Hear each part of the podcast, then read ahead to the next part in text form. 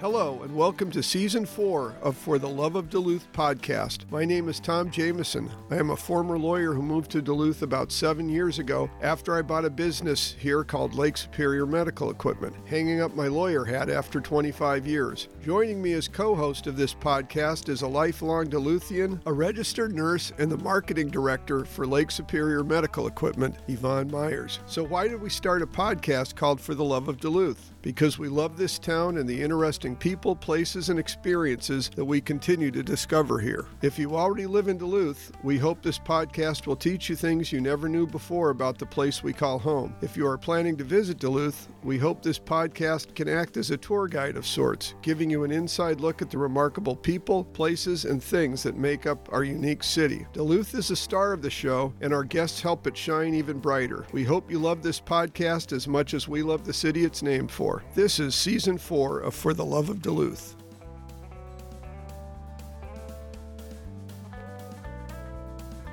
Some say lake life is the best life, a reference to the popular outdoor lifestyle we know so well in the land of 10,000 lakes. If you are lucky enough to call Duluth home, the phrase takes on a different meaning as you live your best lake life with a grandiose Lake Superior in the background. It goes without saying, Lake Superior is a huge catch, pun intended. It is also a massive draw for tourists and locals alike. The Great Lake draws in people from everywhere, so it only makes sense it has its very own publication. Lake Superior Magazine magazine has been in business since 1979, a publication with a deep legacy focusing on the world's largest freshwater lake and the people that live right alongside it. The periodical also is a resource for the passionate fans that visit the towns that dot its lakeshore. Duluth is perhaps the most famous of these towns located on Lake Superior, but of course we may be biased given the name of this podcast. But the magazine also covers towns in Michigan, Ontario, and Wisconsin located along the lake's coastline, along with other cool spots that sit within 100 miles of its glorious lakeshore. The magic of Lake Superior isn't just confined to these areas, though, it's worldwide. The publication has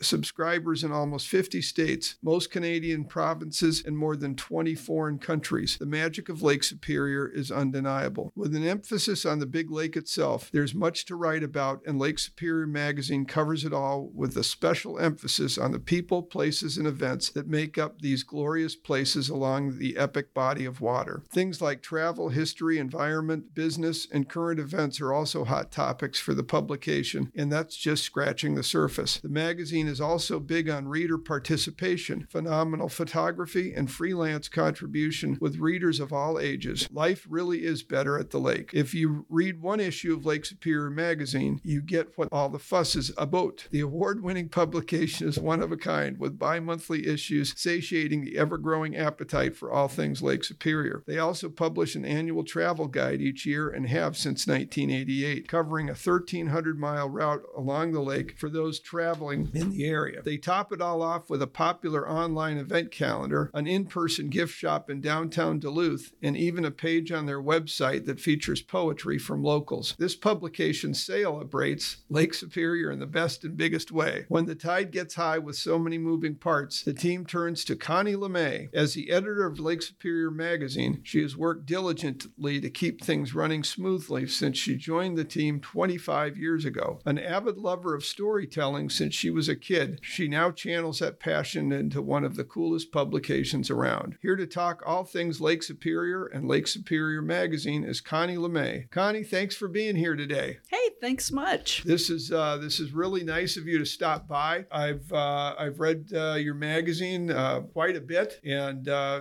this is uh, this is a big get for our podcast. So thank you so much. So uh, before we get into the magazine, we kind of like to find out what your story is and what journey you took to get where you are with the magazine. So you were born in, and raised in Duluth, weren't you? Yep, born and raised in Duluth, and um, living in the same house that I was uh, um, raised in. Dad built it the year before I was born, and the house and I have several age issues. And yeah, yeah, yeah, yeah, yeah, that that happens. Well, that's but a great tie to the to the area. Um, I did live out of the region for about 20 years, um, but the intention always was to come home. That's cool. So, so you uh, you went to grade school in Duluth, went Yep. to, went to high school in Duluth. Yep, grade school, high school, two years at the University of Minnesota Duluth, Okay. and then finished my um, college um, education at the journalism program in Minneapolis. oh wow, at, at uh, the Minneapolis campus. Yep. Oh, that's great. That's a great program. Yeah, yeah. And um, that was, remember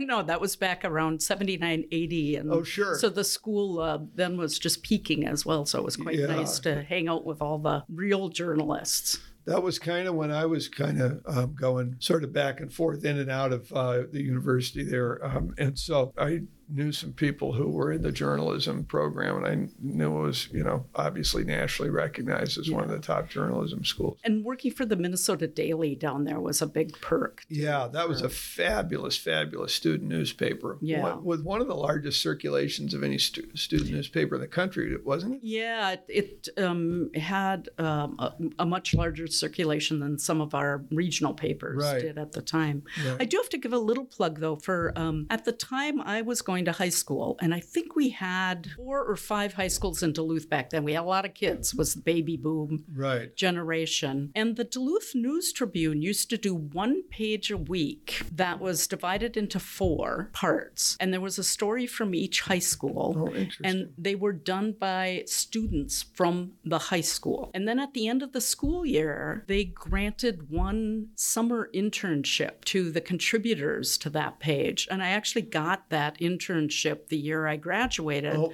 so the year before I started um, university, I was working as an intern at the News Tribune, and that was so spectacular. And I just so appreciated the News Tribune connecting to the schools in that way right. too. Right. And um, it was great fun. Oh, cool. Yeah. Cool. So you're kind of uh, already sort of uh, figuring out the whole uh, journalism reporting scene, and you're not even done with high school yet. Well, okay, I'll, I'll, I'll tell you some of the, a little bit of the background on that. So, my brother um, claims that I was a terrible, terrible tattletale when I was a child. Ah, And my response was, Was I accurate? yeah, that's right. Yeah, yeah. So we call it reporting where I come from. And he had to admit I was accurate. Right, right, right. and also well timed. So, uh, aside from tattling, you also had the inter- internship. So That's you right. were you were you were you were learning journalism at a young age, and you decided to pursue it and uh, get your degree in it. You started out at UMD yes. for a couple of years, Yes. and then you transferred to the University of Minnesota in in Minneapolis and got your journalism degree. And then, what did you do after that? So, um, the first year, uh, my first real job after the journalism program was in Bemidji, Okay. um, Minnesota, and worked there for a couple of years. Um, very similar, you know, in style and area to this region. So that was really nice, nice North Woods kind of a deal. Um, my um, very spotty career involved working um, a, a few years on a newspaper and then taking a year off to do something different. And so um, after I uh, left the, I was at the Bemidji paper for two or three years, and then I got a job as a nanny in France. Wow. In the Mediterranean for a Oh, few, just for a summer gig. So Wow, for on three the- months. on the Riviera.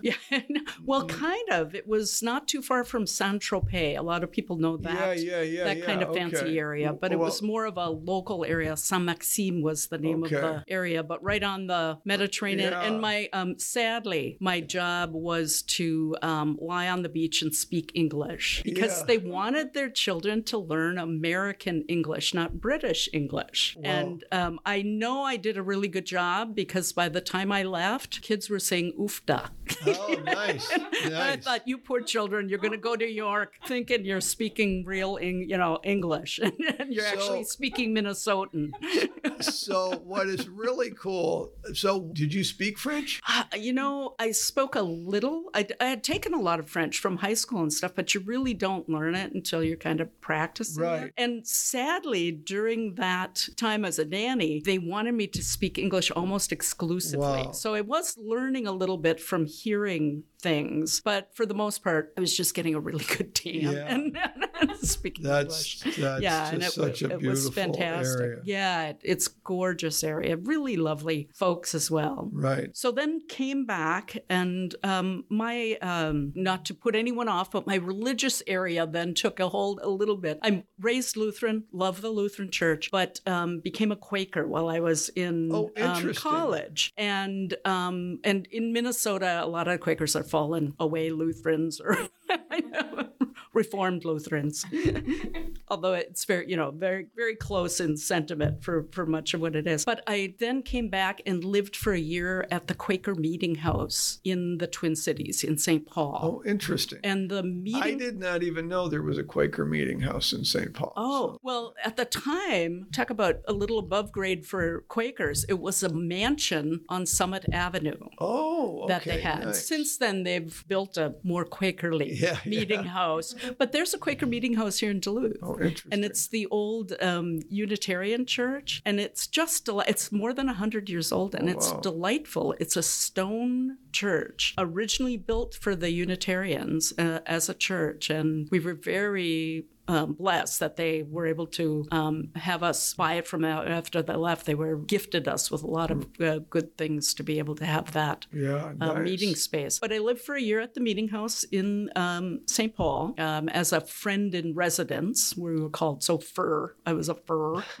and, and we, um, you know, would help keep the meeting house clean and and make contacts with folks and do that. And then did um, temporary service work. So as my day job was to actually, um, I was, I can't remember what the service was, but I was a temp, and that was kind of interesting. This is back in the day before email, before all those sorts of things. So um, one of my long gigs that I had down there was with um, an ad agency, one of the national ad agencies. They hired temporary service people just to type memos. Oh. So I was typing memos and doing carbon copies of them and then passing them around to the teams that were doing Carbon different copies. There's something. yeah, there you go. Yeah. yeah. So that that was a great work experience, and then and then after being there for a while, I um, did what um, had been advised to us in our um, university was um, if you're looking for work or, or trying to think about your career path, they suggested that you try to get informational interviews with people who were in positions connected to publications, for instance, Right. that you were interested in. So at the time, I made contact with um, the St. Paul Pioneer Press. Sure. And I made it very clear that I didn't think I was up to that level of reporting yet. I really hadn't had that much experience, but I would love to chat with somebody about how I could, you know, what what did they think would be a good path to get there to the newspaper. And um, I had a nice editor who agreed to let me chat with him for a half hour. We had a nice sit down, and then he said, "Well, you know, we actually have a part time position." At the time, um, the St. Paul Pioneer Press and the Duluth News Tribune were Knight Ridder newspapers. And if you were going to work for them, they had a battery of two hours of tests that you had Wow, to take. really? And so um, the guy from St. Paul said, you know, this is a temporary position. We're not really set up to give this two hour set of tests. But the Grand Forks Herald, another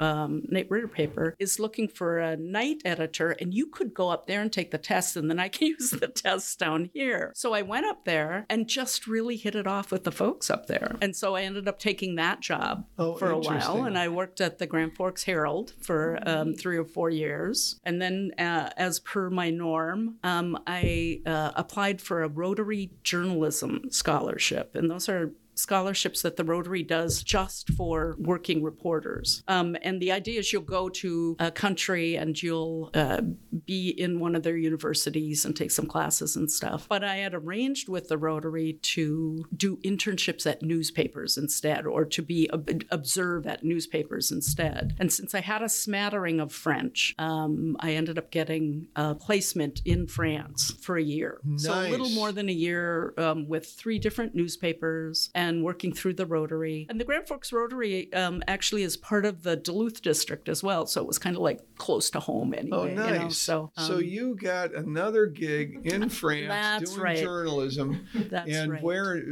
where in France were you this time? So you can't see this, but She's, it she's was the area of France where the voyageurs came from, actually. So that was kind of interesting. And my name Le May um, is Right. that's uh, there. That's a well-known name in that area. So actually, I have pictures of me by streets and by cities because there are towns named Le May there as well. So Nantes, um, which is more toward the west coast, and then a little down the Loire River Oh, is a place called Angers, and that's where I spent the bulk of my time. Um, and I lived in a, a home um, of a retired woman. She was retired from uh, being a restaurateur and uh, own, owning a hotel. Never ate so well. so um, it was just a delightful time, and I still consider the people there that I stayed with part of my family, and so so nice. we've been able to visit and stuff, which Oh. is spectacular. The Loire Valley is just so incredible. Yeah, and a great a great area. And it, it was interesting um, because you know I'd, I'd meet French people and they'd say things like, uh, "Well, you're you're not like a usual American," and I had to say, "Well." It's because I'm from Minnesota, the middle of the country. I'm not from one of the big cities. Right. And then I'd remind them, you know, if we judged all French people just on Parisians, Right, right. we right. get a very skewed idea of what you know we're we're not as agitated and maybe as bold in some ways Right. as somebody from New York or Right. LA. So it was just a really nice experience because I certainly got to um, experience the the um, wealth and the generosity of the country, but I'm hoping they got a little bit of piece of our Minnesota nice too. You know. I'm sure. I'm sure they did. I'm sure you represented us well. But uh, what a beautiful neck of the woods. So Yeah. you've uh, you were you've, you've seen two beautiful areas of France and been able to kind of live there. So that's that's that's wonderful. Um, but at some point you had to return, right? Yes, came back, and before I'd left, um, one of the columns for the Grand Forks um, newspaper was from a man named Tim Giago, a Lakota man who had started a newspaper called Lakota Times, and it had um, grown and um, became Indian Country Today newspaper Oh, interesting. printed out of Rapid City. Um, and before I left, I had uh, made contact with Tim and said, I'd love to work for you when I get back from France. What should I do? And he said, Call me when you get back from France. So, so I did just that. And um, they had a position open for uh, managing editor. And so I went and worked for that newspaper for a while um, in Rapid City. And um, I have to say, the Black Hills come the closest to me for having the magnetic pull that Lake Superior does. That that spiritual draw, that magnetic feeling of Right. being part of that area. So it was just a spectacular region again to be able to Yeah, be in. yeah. Worked there a number of years at the newspaper, but then also um, created a freelance business for a while because it freed me up to do things. And um, I still did a lot of my freelancing for the newspaper, but because I was working contract rather than full time for them, I was able to go to Alaska and do stories and to Washington State, to the Navajo reservation. To, And this was all through the Lakota Times, or, yep. which was called at that time. Yep, Yeah. yep, yep, mainly through that. So again, just a really interesting opportunity for Yeah. seeing areas that you might not need to. I even got to go to a movie premiere in Hollywood Oh, which for which one? Geronimo. Oh, okay. And it was great fun. It was great fun. Um, and uh, got to interview Wes Studi and um, uh, Robert Duvall. And so I Wow, that's got to cool. rub elbows Yeah, with no people whose kidding. names I can drop now, you know. Wow. Well, you know, you referenced your uh, your like your career or this part of your life as spotty, but but it seems like anything but spotty. You got to do some really cool, great things, and you got to you got to travel. You got to travel and and earn a living while you were traveling, which is really nice. Well, and the thing about reporting is that when um, somebody looks at that resume, they go, "Oh, well, those are cool things," and you were reporting the whole time. Right. But there are positions where they go, couldn't you hold a job? I yeah, mean, yeah, yeah, yeah. So your your journey is so interesting that uh, we, sorry about that. Yeah. At some point, we're going to talk about. Then the I come back to probably, yeah. Yes. Well, then we came So- back to Superior. I got I wanted to come home, and the Superior Telegram had an opening. Okay, so this is after Rapid City, Right. Yeah. Okay. And then came back to Superior, worked for the Telegram, um, and uh, hired my now husband. oh wow. Okay.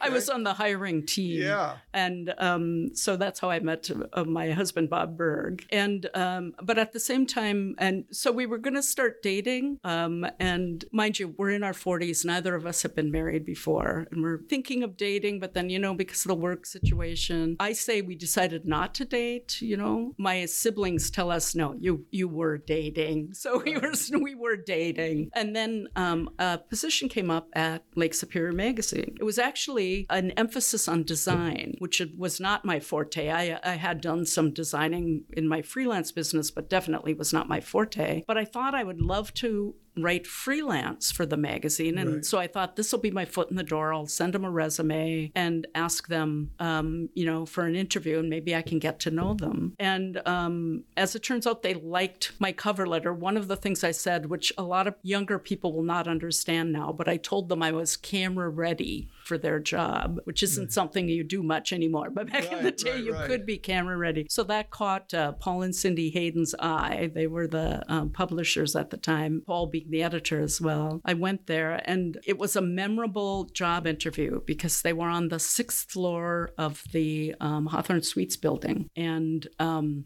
the electricity went out. Oh really? So I had to walk up six flights, which wasn't necessarily in that good a shape. And then there was no air conditioning or no fans because it was, and it was just a blazing hot July day. And so we did the we did the interview by the window, and uh, hit it off, and I got hired. Very cool. So time wise, what year was that? 1998. 98. All right. Well, listen, we are uh, getting the signal that we have to take a quick break and we're going to hear from our sponsor, Lake Superior Medical Equipment, and then we will be right back and, and get to the Lake Superior magazine, which is why you're here. All right. Lake Superior Medical Equipment is proud to announce some big news. They have opened two brand new locations. Nearly eight months after the fire destroyed their Duluth store and warehouse, the team at Lake Superior Medical Equipment has bounced back bigger and better than ever with a new storefront at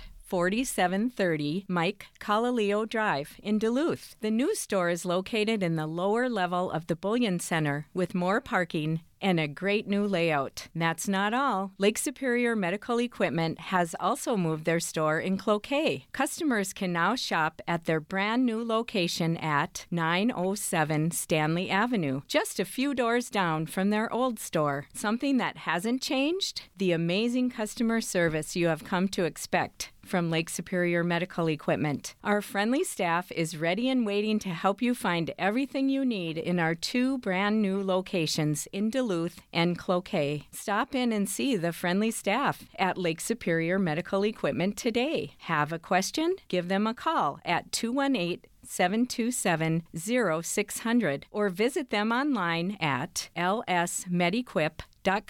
In the meantime, keep up with everything happening at Lake Superior Medical Equipment on social media. Just search for Lake Superior Medical Equipment on Instagram, Facebook, and LinkedIn. So we are back with Konnie LeMay, who is the uh, editor of Lake Superior magazine. And uh, before we left, we were talking about the fabulous journey that Konnie took to get to, to where she is today at Lake Superior magazine. So let's let's go ahead and get started about the magazine. So you you started here in about 1998, and um, what did you do then, and, and what are you doing now? Well, ever since the beginning, basically, I've been an editor of some sort. So I started as managing editor because Paul, um, at the time, was um, serving as editor of the magazine, Paul Hayden. Sure. One of the owners. Um, and then a few years into that, um, he had some other projects and things he wanted to work on within the magazine. And so I took over the editor position at that point. Um, interestingly, as I mentioned, my husband and I were working together. We decided we weren't going to, you know, date because we were working together. Well, by then we had married. uh, Okay. because I was working at the magazine. So then there we were, you know, he was. And you were uncertain that you had ever dated, but I assume you're pretty certain that you got I'm, married. I'm So- pretty, yeah, yes, I okay. know for certain that.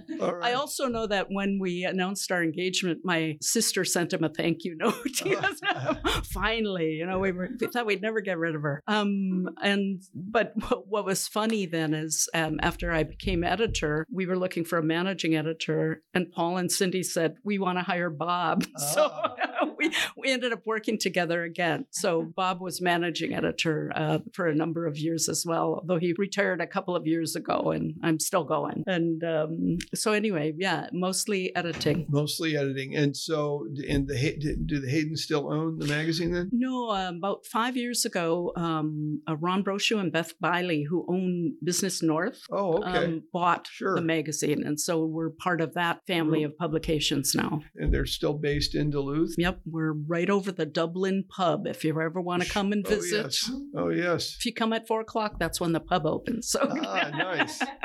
You're editor, and and uh, how long was the magazine going before you started there? So it did. It was started in 1979, and it was started by a photographer, which is not a surprise. Our Right. our um, readers still list the spectacular photography as one of their number one loves of the magazine, and um, we're blessed with having a gorgeous region to live in, but we're also very blessed with having a lot of high quality, both amateur and professional photographers. Right, right. And so the magazine still um, revolves around that photography um, as it did back in the day when it was first started. It started as Lake Superior Port Cities Inc. And Port Cities is what a lot of people remember it as. And it concentrated on the Duluth Superior area. And then a few years, I think it was three years after it was started, Jim Marshall, who is Cindy Hayden's father, bought the publication and um, started expanding it to cover more of the watershed of Lake Superior. And that's it's kind of rare and it was kind of a hard row to hoe at the time because magazines usually cover a very specific region. Right. And so it's easier to get the necessary advertising and readership. And you wouldn't think of it today, but back in the day, and even when I came on board 25 years ago, people were still identifying more with their state location than with Lake Superior. And that I think has changed. Now a lot of people recognize themselves as being from Lake Superior and Michigan or Lake Superior and Wisconsin. Right. And um, that wasn't the way when we first started. It was very much, um, I'm from Wisconsin. What Wisconsin stories do you have? And now people are interested in Lake Superior stories. Right. Well, you know, it's uh, and it's interesting. Obviously, you cover uh, the the whole lake, and not only just the lake, but as you said, the watershed. Are communities that that uh, are around the lake, and so there's not necessarily there's plenty of stories. If of course, always catches our eye because uh, we are the For the Love of Duluth podcast. There's lots of stories about Duluth, but you you cover everything, all the all the towns around around the lake. You know, I guess I'm I feel like I have not done my share of exploring. I want to explore. I would love to do the whole uh, circle tour, but I've only you know once in a while I get up as far as Grand Portage, and I've maybe taken one or two trips over to to the Upper Peninsula of Michigan, but I've never gone really through Canada or any of the other areas that you cover around the lake. Yeah, and you know um, that's kind of the good thing. You don't have to go that far on Lake Superior to come into a new, diverse Right. area. Um, you know, the South Shore being much more sandy based, and the North Shore being much more the Canadian Shield and that um, that strong volcanic base. Um, the lake was even influenced by at least one or two meteor strikes. So, um, and so there's that element to the landscape and the um, area as well. Duluth does benefit, though. I have to say, Duluth does benefit from the fact that we've got that nice sandy beach, like at Right, Park right. Point, Oh, yeah. and then we do have those nice um, rocky spots, most on the eastern and western sides of the city. So, yeah, Oh, absolutely. We kind of we kind of have it all. Plus, of course, you got the ship traffic and stuff, which Oh, also is its own draw. This is going to be very uh, nerdy of me, but I got to stop you about these meteor strikes. So tell me a little bit about those, because of course, of course, Lake Superior itself is a is a relatively, uh, from a geological standpoint, it's it's really really young, right? It's practically just formed, right? It's only ten thousand years old or so. So when did the meteors hit? Or 10,025 years, like I like to say, because they Yeah. told me 10,000 when I got here. That's so right. So I'm starting be to count from there, yeah. There you go. There you go.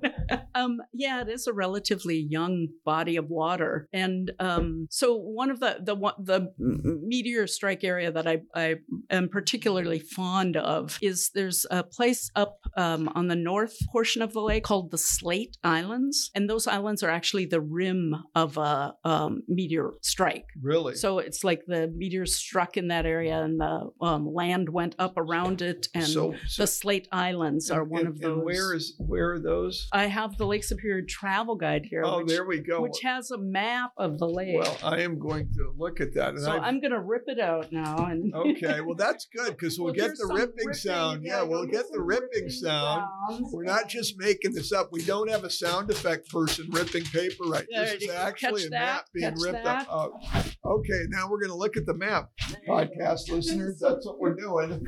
I'll try to paint a. I'll try to paint a uh, an image for our Let's listeners. See if I can do it upside down. That's the Slate Islands. Okay, and so Um, and that area is um, part of a, so that th- those would be in Canada. a me- yep, up in Okay. Ontario. Yep, a Okay. meteor strike from that area. That island still, I believe, also has caribou. Yeah, I, So I think I, I, I, think I remember one of the few places a story the that lake. you guys had on caribou. I think Yep, on that. yep. Yeah. So so those are meteor forms. So do we know roughly when the meteor hit? I don't. But must have been within the last ten. More than years. 10,000 Oh, years more ago, than I think. Yeah, years. maybe. so yeah. so. I'm not sure there was water in the lake Oh, at the oh, time. I see. Okay. It might even be older than that. And yeah, would, our whole region, of course, was the beginning of a. that would um, have been a big splash. yeah, wouldn't it happened. Yeah. Our, our whole and now now somebody's going to call and say no it was after 10,000 Right. years but I, I think no um there uh, our whole region including the Lake Superior area was the beginning at one point of a continental divide so the mid-continent rift comes through this area it started to split and stop and they don't really know why it stopped but that gives us some interesting geological Right. things that were happening um, and we always say the area was formed by fire and ice Right. so we have the base, the basalt base, thanks to the volcanic activity. And it wasn't um, volcanoes, it was lava just flowing, magma flowing, and creating that nice base that we have for the lake. And then, of course, the multiple glaciers that Right. came through and dug out the area and gifted us with the water because we Right. would not have the water of Lake Superior if it, we depended only on the tributaries to the lake Right. um, we never could have filled that basin to where it is now without the glaciers melting and giving us that gift of water. Right. Right. Which is nice. I don't It know that we ever repaid them. We didn't. But although it, it, it brings a burden of stewardship and responsibility to us because um, Lake Erie, for instance, uh, people of my age remember back in the 70s when the river connected Right, to Lake right. Erie burned. Yes. Got caught fire. Yes. But Lake Erie turns over every three years. Its water flows Mm. through every three years. Lake Superior water turns over every 199 years. Wow. So if we had been polluted to the same level they were in that area, it still would not have recovered. Right. But right. we're lucky to Yeah. be able to have that. Right. And and fortunately they have done a lot to clean it up and a lot of that starts with the tributaries and cleaning those up. And we Um, have such a, you know, I think, and I'm I'm going to be a little outdated, but I think the population around the entire lake is under six hundred thousand. Yeah. And if you think about any major city on any of the lower lakes, just one city Right. Right. in an instant takes up that much Right. population. So we also benefit in some ways from a, a relative light right. uh, That's a good point. um, touch on the land. That's a good point. Well,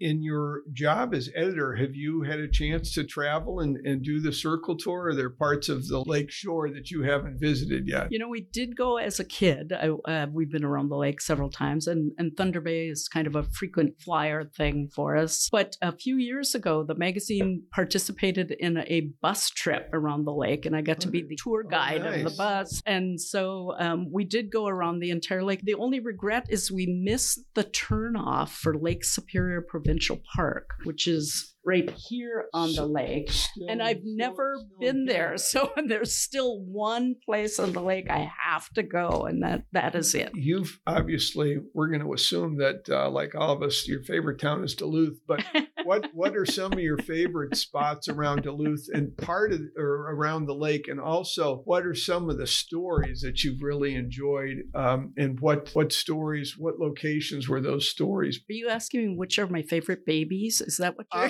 you know what?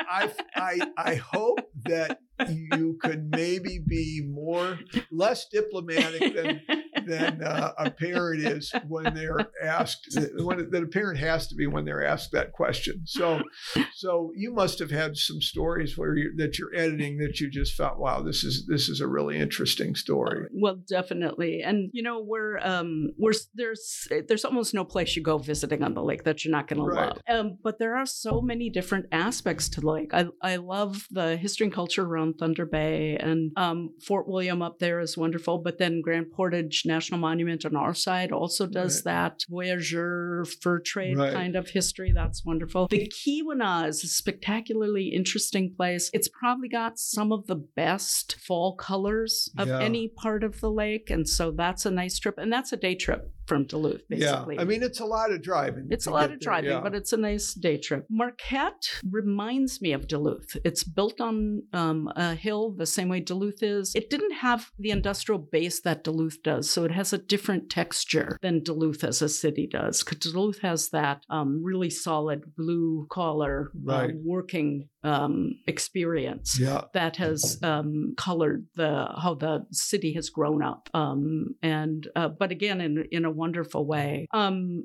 the Whitefish Point, which is way over on the eastern side of the lake in Michigan, um, is a spectacular um, maritime museum. It's the Great Lakes Shipwreck Museum. Is there? They have the bell that was taken from the Edmund Fitzgerald, um, and so um, and they're very respectful of how they do the maritime history. I think just to give a plug back to Duluth that the um, Lake Superior Maritime Visitor Center, run by the Corps of Engineers, Yes. um, at the base of the um, aerial lift bridge, is spectacular, We and agree. it's free. For I goodness know, I sakes, know. it's We- free. I have to say that again. I do. We And- had them. They were one one of their first uh, guests on the podcast. Was uh, one of the Yeah. rangers there. 50th anniversary this year. So, yeah, that's really um, yeah. cool. And I, I should probably disclose. And that's another article that you had in your magazine Yeah, about that, yeah. which is And I should probably disclose that I also was on the Lake Superior Marine Museum Association Ah, board for a number of years. So I'm used to giving them a big plug. Gales of November is a great program that they do in November. right.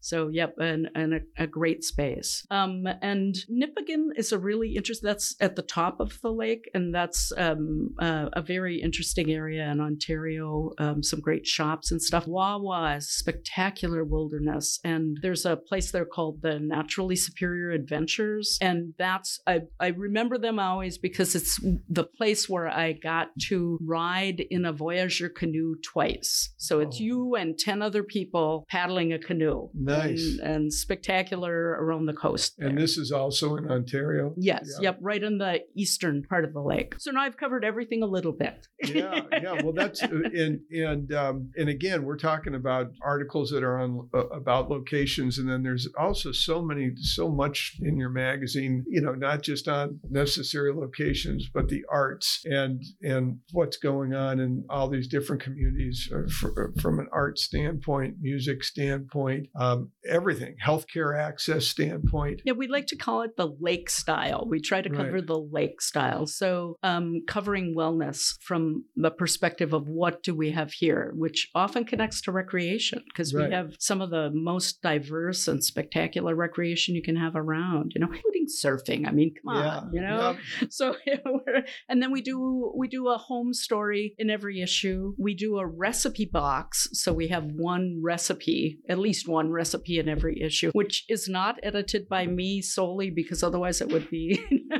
but we benefit from that because the woman who writes that for us is a James Beard Award winning cookbook author. She lives in the Twin Cities area, but she does kayak tours up around the Apostle Islands. Really? So she's very familiar with the Lake Superior region. It's fun to have her do recipes that connect to what we have here in terms of produce and stuff. So that's one of our fun things. Um, and then I'm trying to look at my notes here and see what else we have. Oh, the other thing that um, I'm really proud of for the magazine is at the end of the magazine, we have one page for each shore. And on that page, we talk about events that are coming up for those months because we're a bi monthly. Um, and also, we'll highlight some little thing that maybe you didn't know about. We love we love it when we surprise locals. Right. And they go, oh my goodness, I have to go there. You know, I have to see what that's like. So, what's readership like when you started? And it seems to me that interest in the lake is growing, just like kind of interest in this area is growing. Have you seen that as as editor of Lake Superior magazine? You know, it's I, I have to admit it's been a while since we've done a readership survey, so I can't um, tell you exactly if we've had a change in demographics or what the you know kind of what um, what our readers are. I I do know when we get responses to stuff and stories, you know, if people love um, things about certain places, ghost stories and maritime stories. Um, also,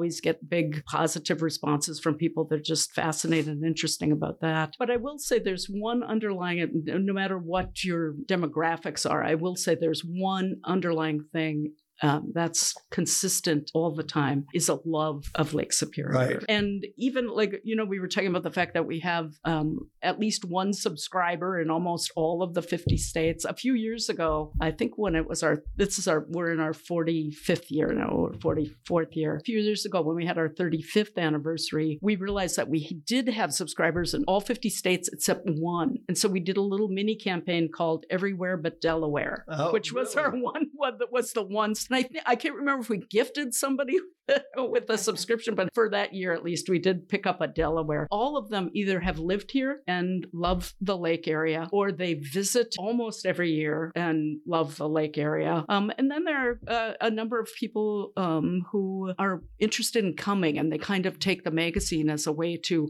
prepare themselves Right, for right. picking where they're going to, especially if they're coming from foreign countries, because then they might not have as much time to explore and return as some of our other readers do. Right. And we've seen some of that just with the uh, cruise ship traffic that we've got coming in now. And a lot of those are international travelers. And I was wondering if, if you're starting to see um, a spike in interest in the magazine just from people who are coming on those cruises. I guess you'd, you'd have no way of knowing that. But I have to, we'll have to talk to the circulation Yes, people now and see if we're picking up a few uh, additional areas. Yeah, it's it's it's fascinating. So uh, that's one of the things we've always found about um, our guests on this show is that the draw that this area has, and a lot of it is the lake. Some of it is also just the community here in Duluth, but so much of it is the lake and people who came up here to go to school and never left, people who lived here like you did and went away, traveled, lived elsewhere, even had careers elsewhere. Something drew them back. Was it the lake? Is it the community? But this lake is just, it's just powerful. You kind of talked about having a magnetism. Mm-hmm. And it really is like that. Once it's in you, it's really hard. Wherever you go, you're going to feel that pull. Kind of pulling you back. You know, and I'm so tickled you're talking about the uh, community around the lake too, and especially in Duluth. Um, one of the um, examples that I love to give is we have that e-newsletter once a week. We have an e-newsletter called Around the Circle this week. I lovingly call it the Huffington Post of Lake Superior because we're linking to stories that are happening all around Right. the lake. But one year, the year first, the year of COVID, um, 2020, there was a, a some people who owned a schooner just off of Lake Superior in um, Lake Huron, and they made their living by doing tours. Well, that was kaput Right. for the COVID years, COVID summer. So they had posted on their Facebook page that they were going to take a cruise across Lake Superior because they had always wanted to. And so in doing our little e-newsletter, I just did a little blurb. I didn't talk to them at all. I just did a blurb and said, "These, if you see a tall ship schooner coming across the lake, it might be these people." And then I linked to their Facebook page so people could know what they look like and stuff. Within within three hours of the e newsletter coming out, I got a call from them and they said, Did you do something about us? And I said, Yeah, we did. And they said they had gotten offers of free dockage all the way across the lake, plus an invitation to dinner from a guy in Marquette because he said, me. When you're in town, we'll take it. I find that true of all of the Lake Superior region. I certainly find it true of Duluth um, as a town. You know, we, we're people who like people, we help people. And it's another one of the reasons I love living here and why I would come back here Right. to live. Well, Konnie, this has just been so nice. It's been so, I feel like we've literally just scratched the surface of the magazine, but you had such an interesting life. We, Okay. we, we wanted to talk about that. Um, the magazine is fabulous for people who um, are coming to this region, or if you live in this region and you just want to know about what's going on around the lake, it's a fabulous resource. One question that we always ask all our, uh, all our um, guests on this podcast is uh, when you're not doing your job that's got you to this podcast, what do you like to do around around Duluth, around this area? Before I do that, because they told me to remember, so I have to, it's lakesuperior.com, and you can sign up for the newsletter there if you want to. Or we have a retail branch which does lake and lake related things called lakesuperiormagazine.com. Oh, these are these. Your- are our oh, websites. Oh yeah, So yeah. now we- I've put my plug in there. Oh, Thank we wouldn't. goodness. We wouldn't have let you leave without Oh, without yeah, you without plug, plugging the Well, I wouldn't You be able to go back to my staff, You also have a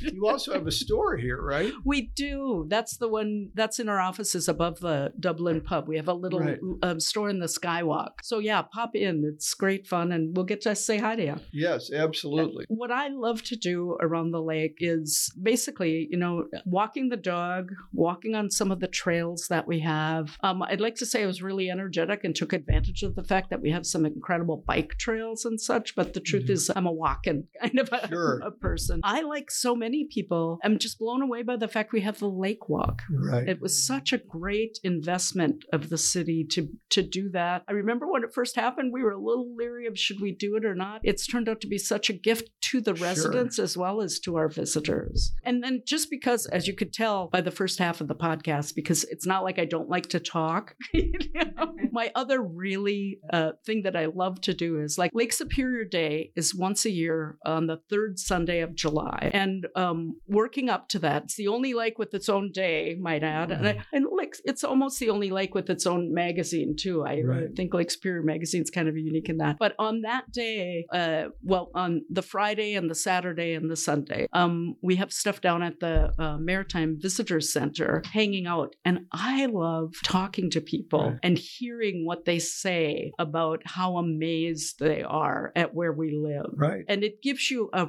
really amazing perspective of really how lucky and how blessed you are to be where you are. You know, we didn't need to tell them that we were going to be a climate haven you know that this would be right. a great place to live. Right. Um, but you know, just talking to the people, and again, it's what they're seeing in, in nature, but it's also the people that they're meeting. Right. They t- they tell me about how kind people were to them, or how helpful if something went, uh, you know, a little sideways on their trip, and I take a great deal of pride in that in a nice way. Yeah, I think I think a lot of us do, and word is getting out. Uh, word is getting out, and uh, there's for some reason California, maybe it's climate refugees, whatever. But boy, are we seeing a lot of people moving here from California. I did meet a couple from California last year at the Lake Superior Day that had just moved um, just outside of town. Um, and in part, it was because they were chased by fires and how frightening that was as a, uh, you know, as an experience.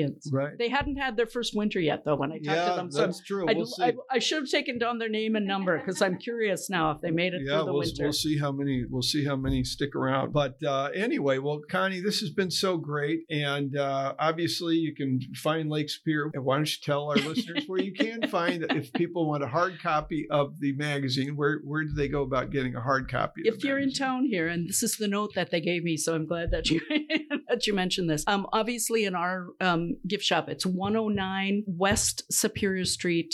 On the second floor in the Skywalk. But we're also in um, the bookstore at Fitger's. We're at uh, Mount Royal um, Cub Foods and Super One Foods as well, um, and the Art Dock down in the DeWitt-Seitz area. Oh, they all sell the magazine regularly. Perfect. You can also find out what's going on in the magazine by their website. lakesuperior.com. Pretty straightforward on that one. And then our retail site is lakesuperiormagazine.com. And we have all sorts of things with the lake on it, lake images. We've got the um, annual Lake Superior calendar with a bunch of really gorgeous photos from around the lake and Lots of lots, lots of of stuff. stuff. Yeah. People, people, uh, there's there's things they can buy, but uh, certainly as well things that they can learn uh, by uh, by reading your magazine. So, Konnie, thank you so much for coming here and uh, spending some time with us and uh, telling us uh, about the magazine, but uh, also your your very interesting life. So, thank you very much. Well, thanks for letting me come and talk your ears off.